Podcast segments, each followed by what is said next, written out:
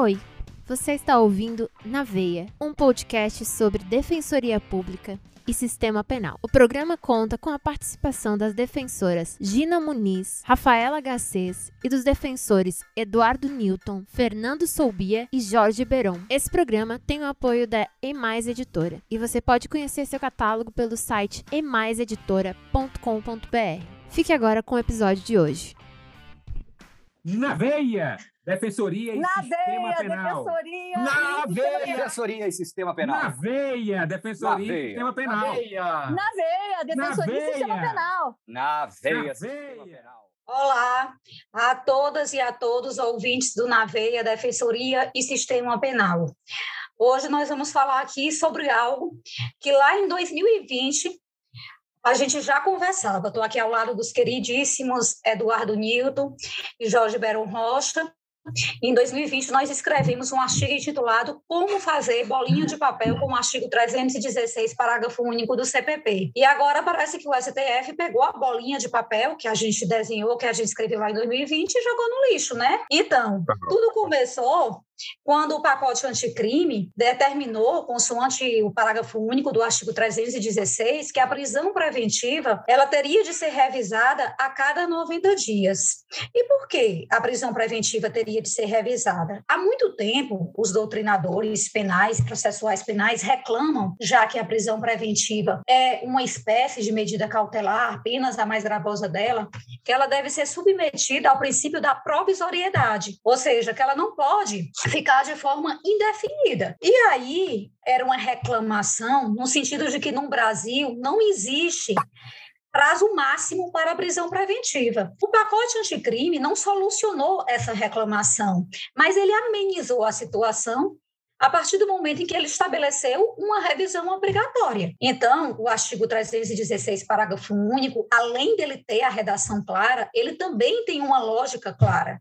Se não houver a revisão no prazo de 90 dias, por óbvio, essa prisão torna-se ilegal. Afinal de contas, uma interpretação em sentido contrário torna inócuo o artigo 316. E aí, lá em 2020, nós tivemos uma polêmica, porque justamente por interpretar a norma dessa forma, o ministro do STF autorizou a soltura do famoso André do Rap.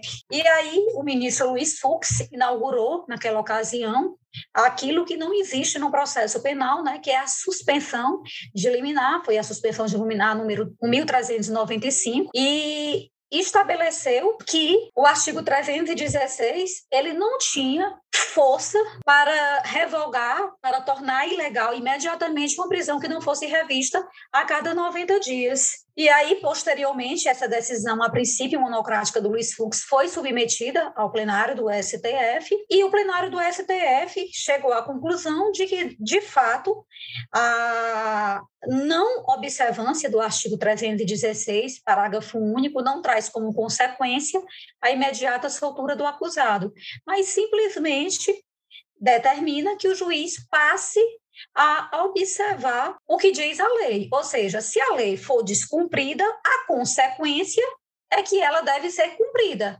E se ela continuar a ser descumprida, mais uma vez vai ser chamada para ser cumprida. É aquela velha coisa que eu digo do processo penal. Tem, mas está em falta. Se não se respeita a lei, não existe consequências. É uma norma sem consequências, uma norma sem real efetividade. E aí a Associação dos Magistrados Brasileiros, que até então não tinham questionado a constitucionalidade do parágrafo único do artigo 316, diante dessa celeuma, que iniciou-se de forma mais forte com a soltura do André do Rap, trouxe o caso para ser debatido em sede de ação direta de inconstitucionalidade, e é isso que nos move para fazer esse episódio de hoje.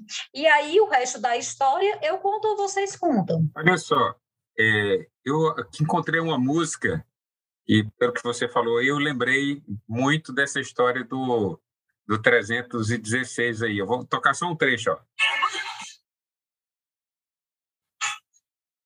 É uma música imaginária, né? Que eu não estou escutando nada, Bheron. Pronto, foi o que fizeram com a bolinha de papel. Foi justamente isso, entendeu? Acabou. É impressionante como quando se consegue uma vitória legislativa há muito almejada e esperada, que é simples, a revisão de uma prisão. Em outros países democráticos, em outros estados democráticos, existe um prazo de prisão preventiva, a depender, logicamente, do tipo de delito que foi cometido. Então, assim, e que exigiria uma fundamentação muito mais forte para manter uma prisão após transplantado aquele prazo. Aqui nós temos inúmeros casos, né? Eu posso atestar, com certeza, Gina e Eduardo podem atestar também, casos em que a prisão a prisão preventiva ela é muito mais grave do que a própria prisão-pena. Teve um caso aqui há cerca de 3 anos que foi noticiado, inclusive, que a pessoa ficou 1 ano e meio presa em razão de um crime de ameaça cuja pena máxima é de 6 meses. Então, estava com saldo aí de 1 ano, está com saldo de 1 ano do Estado. Outras vezes, a pessoa fica exatamente, coincidentemente, na sentença condenatória, o juiz coloca o mesmo tempo de pena que a pessoa ficou na prisão cautelar. Eu vi aqui um caso de furto, em que, mesmo sendo primário de bons antecedentes, ficou 2 anos preso numa preventiva e a sentença, coincidentemente, também foi de 2 anos. Ou seja, nem regime, nem crimes hediondos a pessoa cumpre integralmente no regime fechado. Nesse furto simples, a pessoa cumpriu no regime integralmente fechado a sua prisão, que sequer deveria estar no regime fechado, sim aberto. E quando vem uma novidade legislativa, né? Novidade na lei, porque é uma questão que vem sendo alertada pela doutrina há muito tempo, para que esses casos absurdos eles tenham um fim, há uma flexibilização incrível, né? Uma flexibilização, primeiro, ninguém mais pode apreciar, só o juiz de primeiro grau. Mesmo quando você pede ao juiz de primeiro grau que faça a reavaliação e você entra com HC dizendo que o juiz não fez, o TJ diz, não, mas quem tem que fazer é ele. Então, recomendo, eu nunca vi, não sei o teor, qual é o teor, qual é a natureza de uma decisão judicial, como de habeas corpus, que recomenda o juiz que faça alguma coisa. Eu não sei que teor é esse de decisão, dessa decisão judicial. Então, assim, é incrível que esses marcos civilizatórios, mesmo plasmados em forma de lei, ainda tenham aí talvez uns 10, 20 anos para que haja uma concretização da sua essência, que é justamente evitar a dilação de processos em que as pessoas estão encarceradas. Será que é isso? Será que é esse tempo que nós vamos esperar, Eduardo? Rapaz, eu estava ouvindo vocês. Antes de mais nada, até aos nossos ouvintes, eu vou dar uma satisfação. Estamos desfalcados hoje, né? A querida Rafaela Garcez e o maldito Fernando Soubhia estão no estaleiro. Então, eles não podem participar do evento. Então, hoje aqui é só uma conexão Recife, Fortaleza, Rio de Janeiro. Rapaz, você sabe que, Bheron e Gina, eu estava ouvindo vocês, eu vou ser bem direto aqui.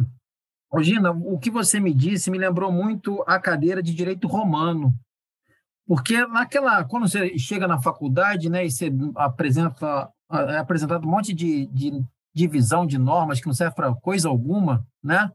Tem uma tal de leis imperfeita, a lei imperfeita, que é a lei que não gera qualquer sanção para o seu descumprimento. O 316 é isso hoje. É uma lei imperfeita, assim. Ela é descumprida e vai continuar sendo descumprida. Longe disso tudo. E você sabe, eu apelei agora para um rapaz, veja, é um rapaz exclusivo do Recife. É um tal de Roberto Lira, chamado por Evandro Lise Silva de o príncipe dos promotores públicos. E ele falava o seguinte: a lei penal limita o arbítrio do juiz, precisando o que ele deve e o que ele pode fazer. Por exemplo, se a lei manda que tal circunstância sempre agravará a pena, somente suprimindo o advérbio, a circunstância deixa de agravar a pena, o que o juiz pode reconhecer provado ou não a circunstância. Poxa, o que o 316 falou, gente? Ele mandou rever, ué. sabe? E assim não tem sanção nenhuma. Daí porque eu dou razão ao Afrânio e ao Lênio quando eles afirmam que ser positivista no Brasil é ato revolucionário, né? Porque assim, a lei é aquilo que a determinada cabeça de um magistrado decide, e isso é muito triste. E é muito triste ainda, e aí só para encerrar meu último argumento, que esse para mim foi o que me tocou a alma, ô Gina, é que 90 dias parece que é cabalístico no direito brasileiro. Porque tem lá, isso aí deve ter lá, estou vendo aqui o Bheron, né, com a vasta biblioteca dele, ele deve ter lá os seus compêndios de direito financeiro, de direito tributário. Tem uma imunidade lá, não tem, o Bheron, de nonagesimal. E nunca ninguém chegou e falou assim, o fisco pode começar a cobrar imposto antes dos 90 dias, que isso aí não tem problema, não. Agora, a questão da liberdade não ser revista em 90 dias... É o tal do princípio da anterioridade nonagesimal. Ninguém nunca reclamou disso. O que é que você acha? É, não é? A nossa anterioridade nonagesimal aqui, que garante somente a liberdade e um processo penal democrático, essa pode ser flexibilizada ao ponto de se dobrar em bola e ser arremessada no cesto do lixo. Ou seja, se você me permite, Bheron e Gina, parece que o ter, né, o patrimônio é melhor tutelado do que a liberdade, a existência da pessoa. E aí eu vou pegar um autor, que é um autor de cabeceira, que a Gina me indicou, que é o Eric Fromm. O nome do livro é A Arte de Amar, mas eu não vou citar ele. Não esse livro, vou citar um outro dele, que ele fala o seguinte, Gina, lá na Arte de Amar é sensacional, fala do amor eros, do amor ágape e tudo mais, que dali, pô, foi baita indicação que você me deu. Mas ele fala o seguinte, dizer eu tenho um grande amor por você não tem sentido. Amor não é uma coisa que se possa ter, mas um processo, uma atividade íntima na qual somos o sujeito. Posso amar, posso estar amando, mas ao amar eu tenho nada. De fato, quanto menos eu tenho, mais posso amar. E assim, ao que parece, o Jorge Bheron, nós amamos a liberdade, mas não temos nada para impedir que ela seja vilipendiada até mesmo pela mais alta corte. Acho que era esse meu recado hoje, seco, direto e saudoso dos meus amigos Fernando Soubhia e Rafaela Garcez. Gente, o Monge hoje está super inspirado, mostrando que ele é mais que culto. A questão é que, às vezes, ele usa isso para o bem e também há situações em que ele usa para o mal. Por aqui eu encerro. Olha, Na Veia! Eu queria só, antes de encerrar, te falar uma coisa que eu lembrei. O Monge falou aí dessa questão do amor, e eu quero fazer aqui a junção do amor que ele estava falando com a questão que a gente está falando da liberdade. Eu lembrei do discurso que há pouquíssimo tempo falecido Rutger Hauer fez num filme chamado Blade Runner. Rutger Hauer fez no filme Blade Runner. Explica, embarque de declaração, explica aí. Ele estava sentado na chuva e disse, e aí ele está falando da liberdade, né, da vida dele. Ele era um androide, estava chegando ao fim da vida, e ele se apegou à vida como androide. Depois que ele morreu, o ator principal, que era o caçador de androides, disse assim, que ele não entendia por que naquele momento final, que ele estava sendo caçado, ele salvou a vida do caçador. Né? Assim, o caçador ia morrendo de uma queda e ele segurou e salvou a vida do caçador. E ele disse, eu acho que é porque naquele momento ele amava tanto a vida que ele amava muito qualquer vida, inclusive a do próprio caçador, da pessoa que estava caçando. E aqui nós estamos em condição de liberdade. Mas nós amamos tanto a liberdade que é preciso defendê-la em qualquer lugar. É isso aí. Na veia. Pô, essa é a veia, aqui só tem filósofo, não sei nem o que eu estou fazendo aqui, mas vamos embora. Na veia. Na veia, gente.